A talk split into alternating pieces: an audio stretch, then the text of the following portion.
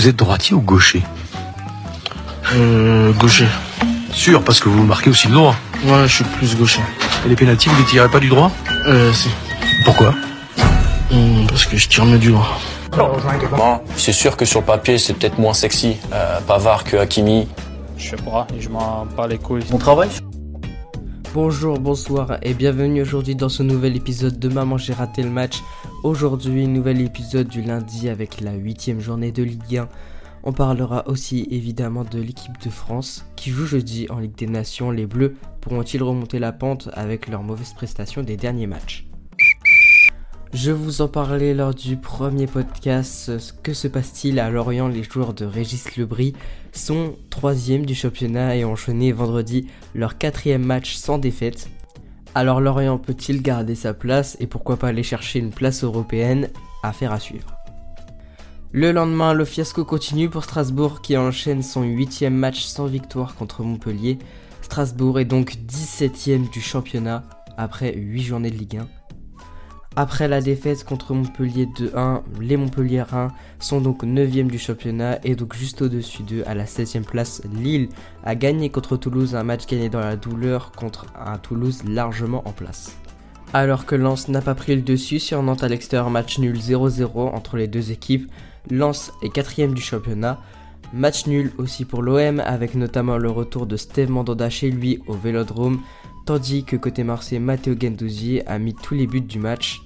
Un but contre son camp en première période et un but cette fois-ci pour son équipe qui permet à l'OM de prendre un point à domicile et de garder sa place de dauphin du PSG. Le PSG justement qui s'impose à l'extérieur contre Lyon 1-0 avec un but de Léo Messi même si Lyon n'a pas démérité. Le PSG repart avec les 3 points avant la trêve qui, met Paris en haut du championnat pour l'instant avec 2 points d'avance sur son dauphin.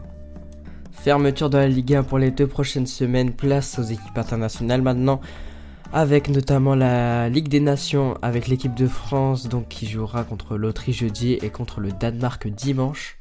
Ça va être important de gagner ces matchs, en tout cas ça nous rassurait tous pour l'instant, les Bleus restent sur 5 matchs sans victoire.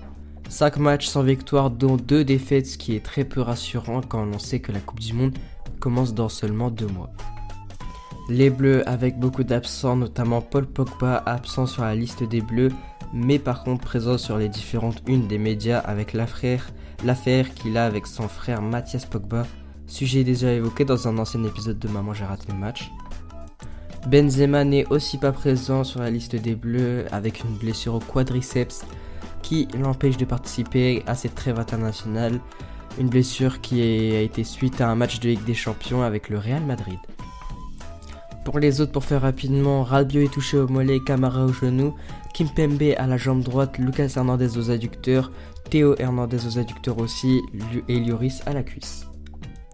Ce qui a amené trois petits nouveaux en équipe de France sur la liste de Didier Deschamps, Colomwani de Francfort, Youssouf Fofana de l'AS Monaco et Benoît Badiachil de l'AS Monaco.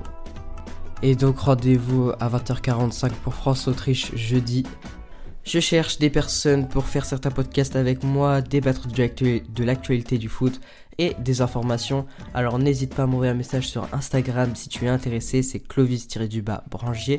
En attendant, jeudi sortira un épisode avec un invité et euh, qui du coup parlera de l'actualité du foot, des informations du foot, du début de saison de certaines équipes et de certains joueurs.